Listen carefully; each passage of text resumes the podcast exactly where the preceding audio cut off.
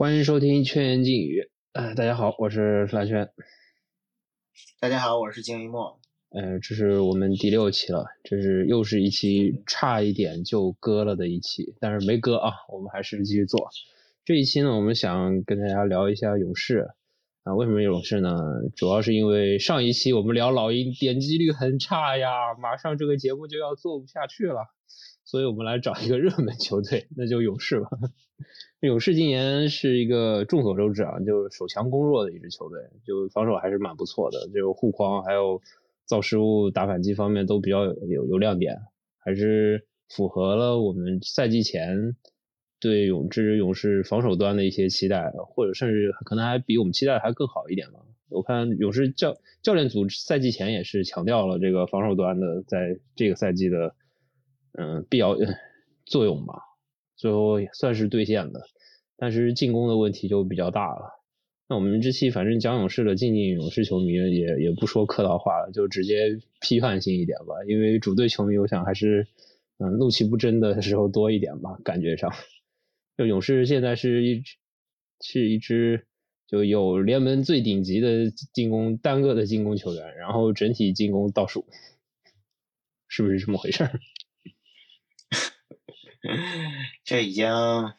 啊，反正看勇士的球是挺痛苦的，真的。这赛季勇士球迷估计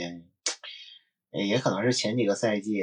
都比较强吧，然后这个赛季肯定是有些心理落差的，但是这个。这个心理落差，这个强烈程度，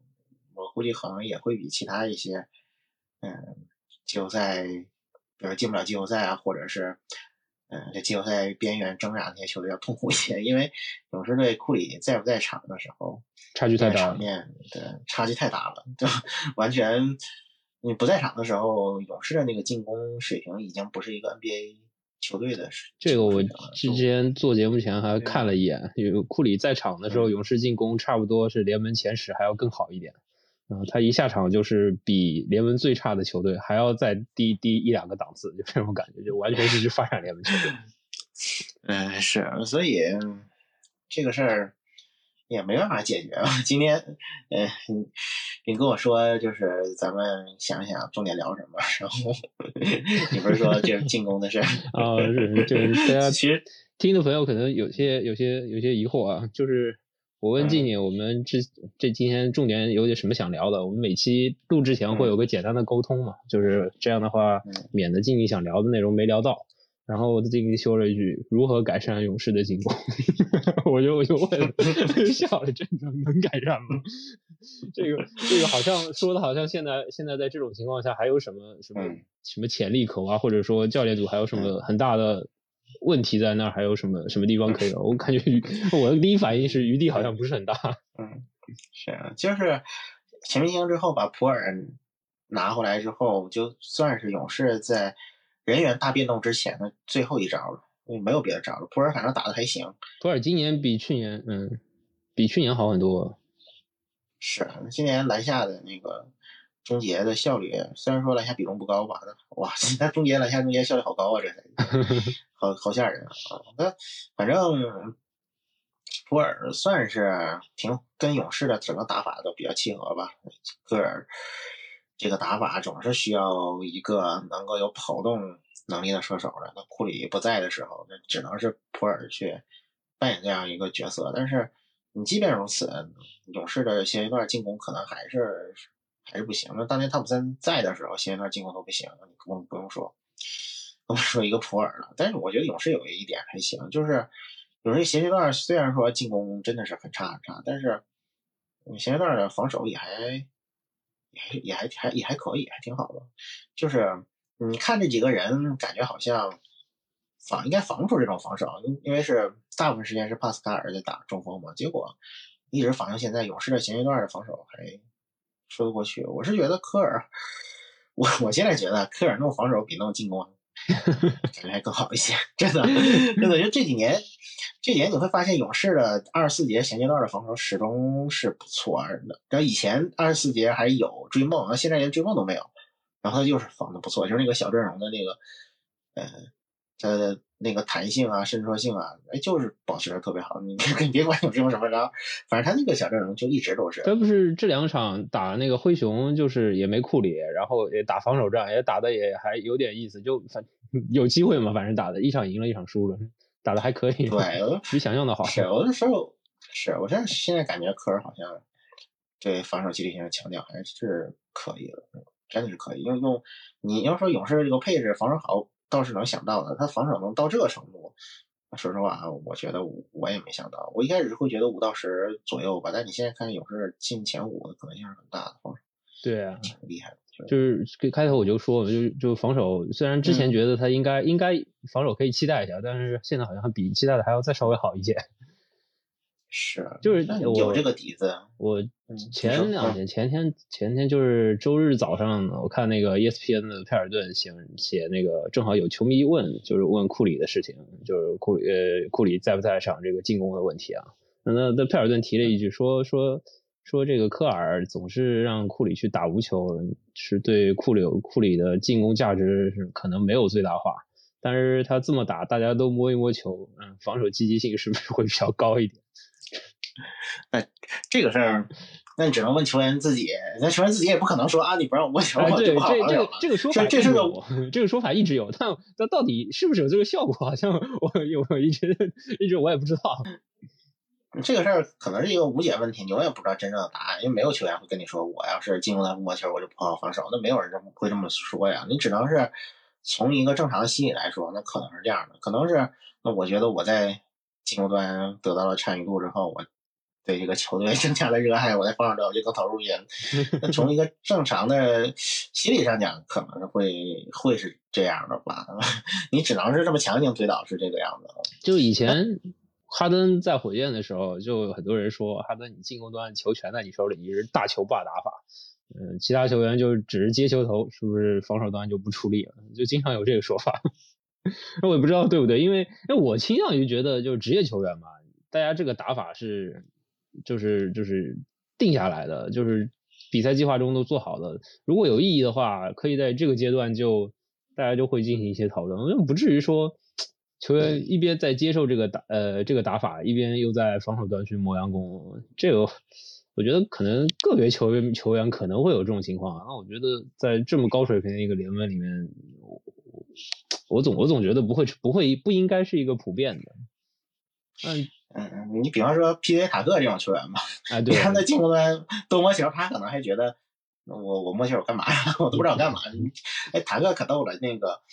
昨天是塔克还是前天是塔克在雄鹿的第一回亮相吧？然后看了那场球，挺逗的。哎，塔克去在进攻端嘛，然后在底线，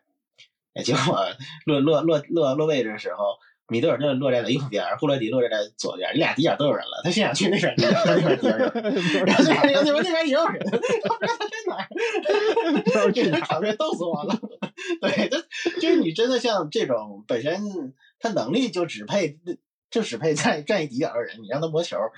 他都不知道要怎么办。我觉得这个跟球员的技术特点肯定是有关系的。你像安东尼这种球员，我估计你不让他。对，那你要必须得让他摸球，他可能才能防防守好好防。你现在看安东尼这这赛季在开拓者防的确实挺卖力的，咱不说效果，那个能能力不行是一回事我觉得安东尼防的还挺卖力的，就是比我是觉得比前两年还会好一些。可能是你给一定的战术地位的话，那那他可能他可能也觉得觉得现在球队这种情况下还给他这个战术地位，觉得比较有面子的。是，然后就卖房子还挺挺卖力的，可能这个确实是有一点，有一点关系吧，啊，但我觉得佩尔顿说这个，呃，库里打无球这个事儿，虽然说我自己也经常说这个，呃，一个梗，就是是也是一个梗，呃，但佩尔顿这么想，我是稍微有点意外的，我我是没想到他是这么想的，嗯，但我这个事儿其实是可能会争议很大，你你因为你不知道嘛，你没看过。就是库里进入巅峰之后，真的就给他全部球权，让他像哈登那么打，这样的场面你是没看过嘛？但是，反正我自己感觉的话，我对科尔这套东西，嗯，应该是比较认可的。反正我不是，呃，我不是百分之百说就是他什么时候都这么打都行。我觉得这个事儿要分条件。你本赛季，反正本赛季科尔也确实是让战术打的简单了一些了，嗯，但是你。你让库里有无球结合这么打的话，我觉得是挺符合他一个风格的。而且，嗯，我我自己感觉，对于一个投射为主的打法的这样的球员的话，你在规划他的进攻的时候，一定要想办法把他的一部分投射的变成一些攻框。如果他自己不是这种类型的，那你就得想办法去利用他的威胁。我觉得科尔至少在利用库里的威胁这个这件事上，他是做的挺，起码是做了很多努力吧。那至于最后效果如何，那那也是受限于配置的事情。你像嗯追梦这样特点这么特殊的一个球员，他他在那不可能一直全职打五号位，他打四号位的时候跟另一个中锋的兼容性问题，这肯定是勇士永远要存在的一个问题，就没办法去，你几乎没有办法去消除这个问题。那这个问题不消除的话，那你勇士在进攻端就肯定会经常遇到，就是你感觉好像哎库里摸不着球，追梦瞎搞，然后最后冲进去安德万，然后还吃个帽，那这个是没办法的，追梦能力所限，这个。这事没招。你要你要真的说有一个啊约基奇这种人，我觉得那那库里打过球，我觉得挺好的。就有个球结合这么打，就是你更难防。嗯，那你真的，反正就是就是看你的球队配置吧。如果说库里身边有一个能处理球的一个能力特别强的这样的一个搭档，我觉得有个球结合打的挺好。如果他配一个跟终结者型的球员的话，那库里就多打持球了，就。反正库里的还是挺百搭的一个能力，怎么搭都行。我我是我是这个事情，我是之前看就是前几天赢赢爵士那场比赛，我是后来去看录像了。我我我我当时这个就看这个比赛，我就就想想到这个这个冲库里到底要不要多打持球这个问题啊。我感觉可能就是以前的勇士，就条件特别好的时候，库里打打无球多，有可能一个是可能是科尔有这他有这个理念。嗯，然后跟之前的马克杰克逊时代比起来，库里也确实他效率更高了，然后威胁更大了，给队友的影响更更好了。好像反正这是一个说说，就是可以选择打持球或者打无球，最后打了无球效果还不错，我觉得是这个感觉。但是那天看爵士那个感觉，我感觉现在这支勇士让库里去打持球，可能效果不是特别好，因为那个很明显就是追问，因为他站四嘛，然后他一打去打挡拆，你要让他去打挡拆吧。你他去打挡拆，反正有爵爵士上来防的就是四号位，就是博扬什么过来上去防，然后戈贝尔又在后面蹲着嘛。那你要是，呃，就就我我就说就是库里打打打持球的时候啊，那你要是让中分上来说，比如说怀斯曼啊或者什么，就上来打那个打挡拆，那追问在那边被放掉，然后。你一夹击，然后你的中分去顺下，他防追梦的球员就直接过来把你把你挡住了。然后勇士这些人他也没说哪个是终结能力特别强的，那就有点，我感觉好像没没意义啊。就除非追梦打五，好像好像只要追梦打四，这个就是库里打持球，你就也打不也打不舒服，反正就有的时候是挺复杂一个事儿，就是嗯，勇士巅峰期的时候打，他每次打爵士也都挺恶心的，就是不管不管。怎么弄啊？那你只要库里和追梦之间一旦发生掩护，嗯，你不不管是库里的，嗯，跟追梦打手一手还是打挡拆，因为都是四号位的挡拆嘛，最后结果都是追梦顺下往里走，库里被夹击，然后戈贝尔在里面一蹲，一个人防俩，然后 就打不动。就经常这样，只有一种只有一种情况是你会感觉会好一些，就是追梦在一一边去做侧影的时候，然后库里从另一侧。接中锋掩护出来接球，这种时候是那你就是你要右侧需要再有一个射手能够让让追梦做掩护变得变得有价值的，必须有人去跟他，不然的话就不行。就是呃不是，就是追梦去打追梦持球在在那个呃就是库里和追梦不在一侧嘛，就是一个是呃追梦，比如说追梦在球场左侧，然后库里从右侧的底角接掩护过来，或者是说追梦追梦在低位去持球，库里再接。那个中锋掩护出来接球，就是你想办法要让呃，就是呃，库里是跟呃中锋去做掩护，然后啊啊，追就是追问来发呗。那其实那那这样其实就是库里有点有点像像类似于打无球的，这个不是这就是打无球嘛？对，就不是不是大家想象的，就是让库里去像哈登或者说东契奇啊、利拉德这种打法，不是。对，就不是，就是雷克的升级版嘛，就是只有这种打法的时候，追梦追梦才能不会被放，因为你不争，就是但是就是这种打法，也不是百分之百没没有的。就比方说，有的时候啊，他在弧顶发牌的时候，别人有可能弧顶那个球员就直接去往那个库里那一侧去移动，然后封你库里从中间去突破的路线，很很经常有这样。因为你防库里防追梦的人刷卡协防是非常的非常安全，没有风险。对你只有一些防守纪律性很差的那种球队，他可能他虽然他对位了追梦，但他没有什么协防意识，就。我我我 我就安心看你追梦发牌就行了，然后我也不去过去就是嗯往库里那一侧去追击人呢。他不那么弄的话，那可能还行。所以总是遇到防守纪律性强的那种球队的时候，那是挺头疼的。就那打那种队的时候，嗯，你是挺需要在防守端打得好，然后把反击打得好一些，或者打那些崩快攻，就抓对方没有完全落位，或者是落位之后还没。嗯，还没充分去利用追梦偷空间这个问题的。反正这个事儿，这个事儿是一个挺无解的事儿。就是，嗯，在这种高端对手是高端防守局的时候，你不管库里打持球还是打无球，你最后都会要面临一个追梦到底怎么安排的事儿。这个事儿，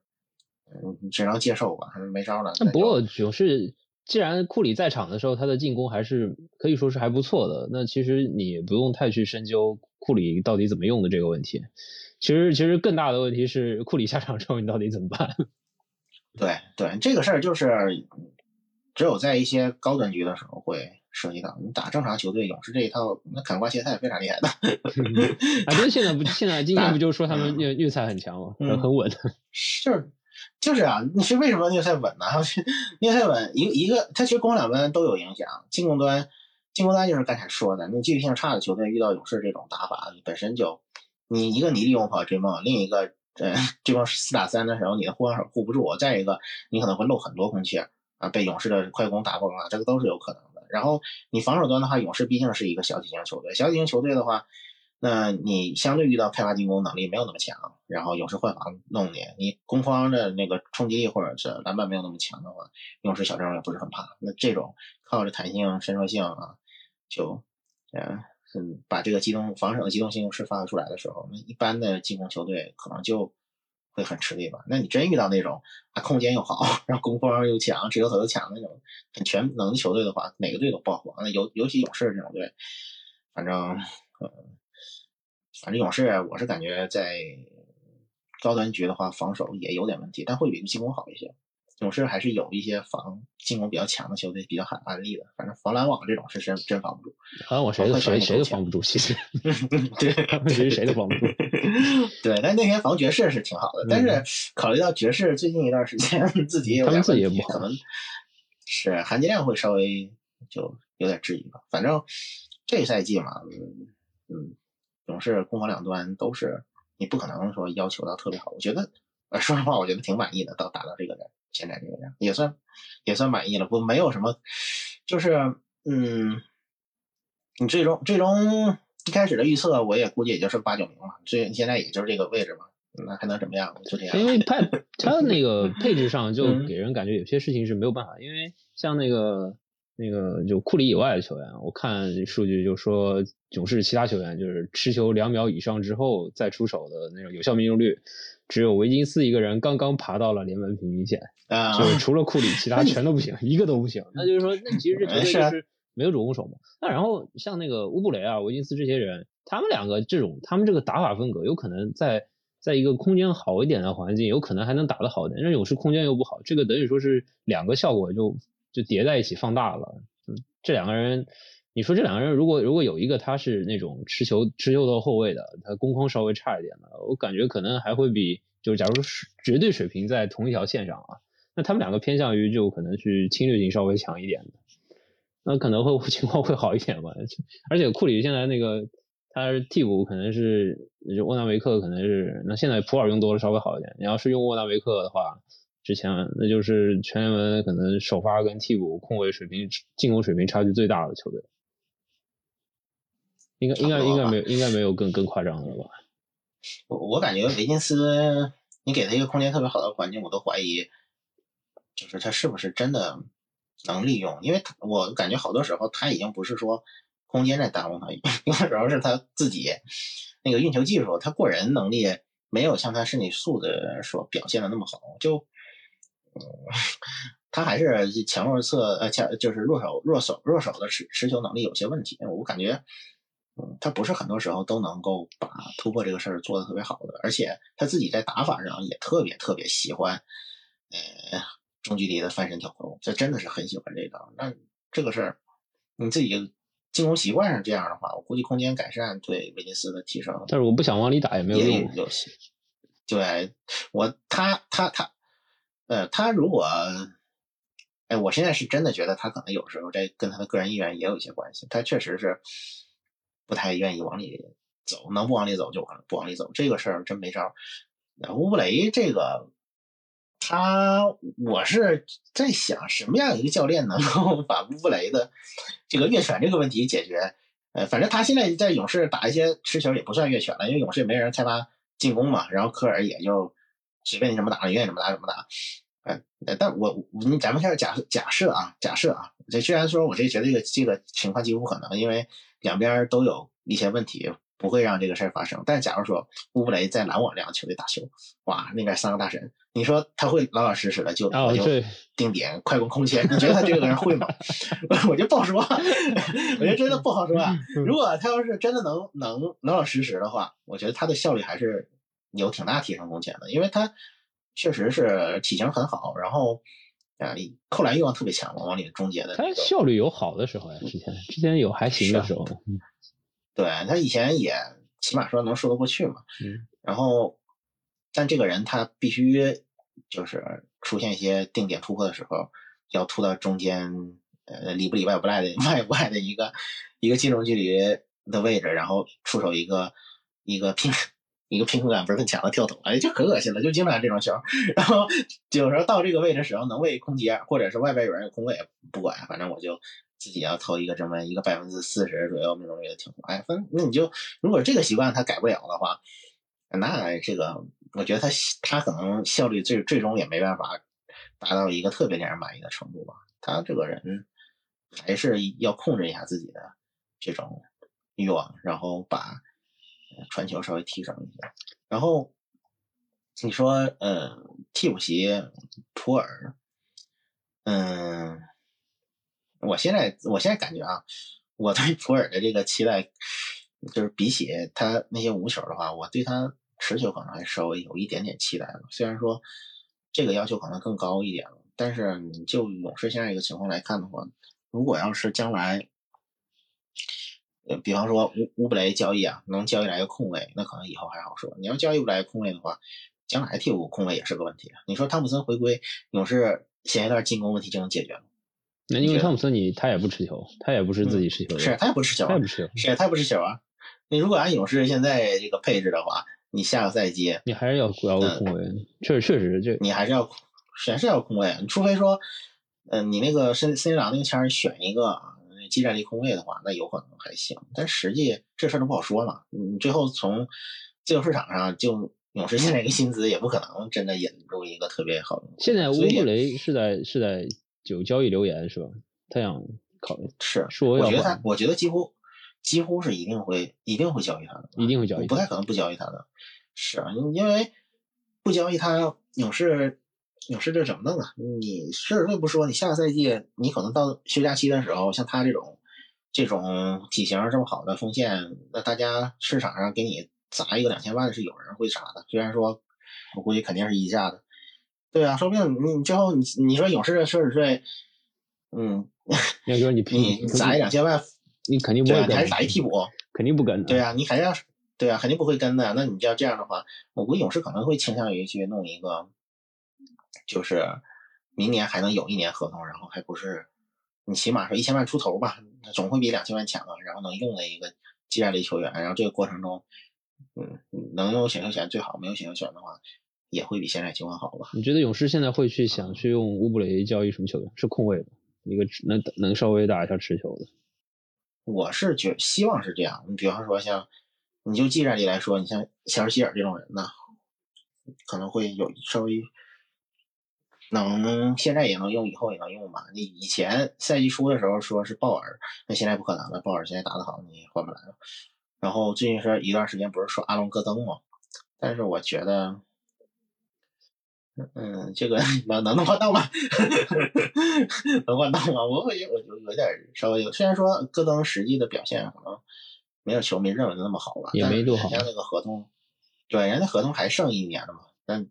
起码比你的乌布雷现在这个到期这个情况要好一些。那勇士肯定还要倒贴一些。要像福尼耶这种的话，其实也是要面临将来续约的问题的，勇士肯定也会很纠结，而且奢侈税还会增加，所以其实是一个挺难的事儿。但我是觉得不太可能不交易乌布雷，不交易乌布雷的话会更头疼。主要还是看你勇士新今年你的赛季预期到底什么？你想想打一个什么样的成绩？到底换什么？有可能你要是换未来资产。那就是这赛季就就这样了，反正打个季后赛你也不指望说什么二轮啊什么的，就就去打一下，就这种感觉的话，你换未来资产，然后明年然后休赛期你还有个森林狼的钱，你看看能不能去追个更更好的球员过来。我觉得勇士你现在你现在库里他还在巅峰期，但是这个巅峰期可能就库里这么强的，库里这这他这个打法可能能打到四十岁，我觉得问题不大。但是他就影响力特别强的，还是进攻顶级的这种水平，就不你不知道他能维持多久。那你到底要不要在这个区间里面要做点什么？还有没有什么想法？他现在最起码，不就是下个赛季会最后一波吧？因为下个赛季是库里这个大合同最后一年嘛。那当然，你要是有可能今年休假期直接又提前续约了，还续特别大的话，那那又是一回事了。嗯，勇士可能。我估计无论如何都会想跟库里提前续约的吧，那就看到时候怎么个续。勇士勇士从球迷的角度考虑，应该也会给库里直接直接顶薪是，那就看看你最后续多少嘛。因为你库里如果要是真的按一个正常的顶薪这么续的话，那勇士未来，嗯，也是说一直处于一个薪资膨胀的状态。最后能到什么情况，那全看汤普森和嗯和格林能打成什么水平吧。那 汤普森下个赛季。哎，你现在就说，咱们就说汤普森一个百分之百回归的一个水平，勇士也想回到争冠级别好难的。你嗯，你其他位置还不行。怀斯是啊，你怀斯曼能打成什么水平？包括你森林狼签最后变成什么也是个问题。因为你现在想一想，下赛季薪资又会继续膨胀，工资帽涨幅据说只有百分之三吧，然后然后又加一个高位的高顺位的选呃新秀，这个薪资估计嗯。我我我估计可能得有八九百万吧，最起码吧。你比如说，有时候我是个第五顺位的话，差不多是第四、第第五，最高是第四、第五、第五嘛。那这又好多钱。然后乌布雷这个合同最后变成什么？如果是乌布雷自己续约，哇，有好多钱。那最后勇士下个赛季的那个薪资已经膨胀到，你甚至想处理都没法处理，就只能忍着，必须要那么干一季。那么干一季的话，如果给库里再提前续打合同的话，哇，那往后也是勇士未来这些就一直是这样，往后一一直都会很很难受，嗯，所以下个赛季，嗯，如果不能出成绩的话，对勇士来说是非常痛苦的。这已经不是球迷会失望的问题了，老板你出处理这些，你出成绩要出到什么程度？你要出到什么程度？所以，所以，所以我我觉得，甚至真的有可能会出现未来交易库里的可能性，就是。你你如果下一年康康普森打得非常烂，以至于他那合同也交不交交易不出去，然后勇士处在一个不上不下的位置，然后奢侈税爆炸，然后这时候呢，这时候，嗯，库里我估计今年休假期啊，比如说提前续约完了还是一顶薪，那那他下个赛季还没法交易，然后 这么一搞的话，有老老板一看，哇，那我还不如重建，不如重建，那怎么弄呢？那你你要是。这种情况下是只有交易交易价值的人只能是。那你就库里再走一个走一个类似于哈登的那种那种，就好好多选秀权拿回来的那个大。但是，对，对你你理论上是这样是最好的，但是库里和哈登情况是不一样啊。那哈登，他是自己哈登不是在火箭没夺，对啊，他之前而且他在火箭没夺冠呢。那库里这个情况又不太一样，库里跟这个城市之间，跟这个城市球迷之间的那个关系，那有有可能最后勇士是一个非常难受的局。就你最后搞到最后，嗯，反正我的我我如果是迈尔斯的话，我会觉得很头疼，真的是很头疼。你说不出成绩，对，那如果如果真是出不了成绩，然后老板也觉得得重来了，然后对库里来说，他还有几几年的时间可以打得不错，有可能两边可以也比较体面的，就是交易到一个他想去的地方，然后也也也有争冠能力。嗯，反正这个事儿就是，你过一段时间，每个人的想法也会变嘛。你就现在来说的话，两边都不会这么想，你到时候就再说嘛。反正我是觉得勇士的情况是，怎么说呢？就如果咱们呃不去考虑这些人情这些事儿的话，就纯粹从一个利益的角度去讲的话，勇士情况其实是不错的。因为不管怎么说，你你手里有年轻资产嘛，你有两个年轻资产，一个怀斯曼，一个森林狼签，你就用绝大部分这种嗯、还有当家球星在巅峰的球队来说，这种情况是非常少见的。你就从这个角度来说，勇士未来是不错的。勇士 就难受的情况就是，有可能是花着交着极高额奢侈税，然后没有一个真正顶层的战力。有这个是有没有可能用乌布雷加上这个森林狼的钱，嗯直接在这个这个截止之前去交易一个嗯，技战力比较强的球员？我们觉得没有可能。如果用如果是用呃森林狼的签的话，绑定的人应该是维金斯，因为乌布雷的合同太小了。乌布雷合同太小的话，用森林狼签儿啊对换的话，就只能换来一个不够厉害个对角色球员，只能是不够厉害。嗯，勇士已勇士不是已经放出话来了吗？怀斯曼和森林狼签儿只会用于交易全明星吗？嗯，你现在这个时候比尔又不想动，目前是都一直说不动。比尔不动的话，市场上还想动的球星那除了比尔没有，好像应该没有别人。没有了。没有我觉得真到武切维奇、维武切维奇这个档次的话，好像是勇士可能不愿意去动这些虽然说实际武切维奇的档次也很高了，但我觉得勇士是不会去拿森林狼签或者怀斯曼去交易他的。你动了这个签，肯定是想有那种在好的环境里面有可能能冲最佳阵容的球员。是，肯定是这种特别高级别的，所以，嗯，如果要动这个的话，有时可能还会等一等，你等到休假期看看，就是有没有哪个球星，因为你想今年这么多，呃，梭哈球队，你会肯定会打哭一些球队吧？啊，今年肯定会有一些 梭哈了，但是一事无成什么都没做到的球队，对肯定会有。对对对，但篮网和湖人不管什么结果，我估计他们都不会有什么变化。看看快船呗，快船啊，因为 伦纳德的变数很大，是吗？就对伦纳德可能会有点变数吧，伦纳德反正没动的嘛，没动，嗯，你看看什么什么情况。现在说是说是梭哈的球队一大堆，结果现在好像这些球队都有问题。快船最近打得不怎么样，然后湖人一下这两两个两个巨头都伤了，就本来就是这球队本来就是泥足巨人，结果是头头头部现在现在打不了。然后我看今天有人开玩笑说，应该让湖人所有球员现在赶紧去疫情高发区蹦个迪，夜店泡一圈，然后全员隔离，全部比赛全部推迟，这是最好的解法。啊，因为看这，哎这这个，哎呀，就广大网友朋友们的智慧真是 然后，然后那个，这个那边篮网现在战绩是不错，但是你看杜兰特跟嗯、呃三巨头一起打过的比赛没几场，也不知道到底能打成什么样一。百八十分钟嘛，对，忘了多长时间了。这我现在觉得篮网现在情况可能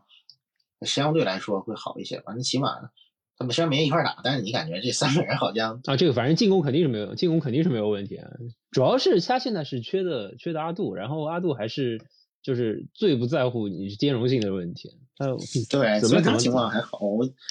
嗯，我今天我今天把那个前两天七六人和雄鹿那场球看了，看完之后我就对雄鹿有深深的担忧啊。在上半场，雄鹿拿多少分？三十五分。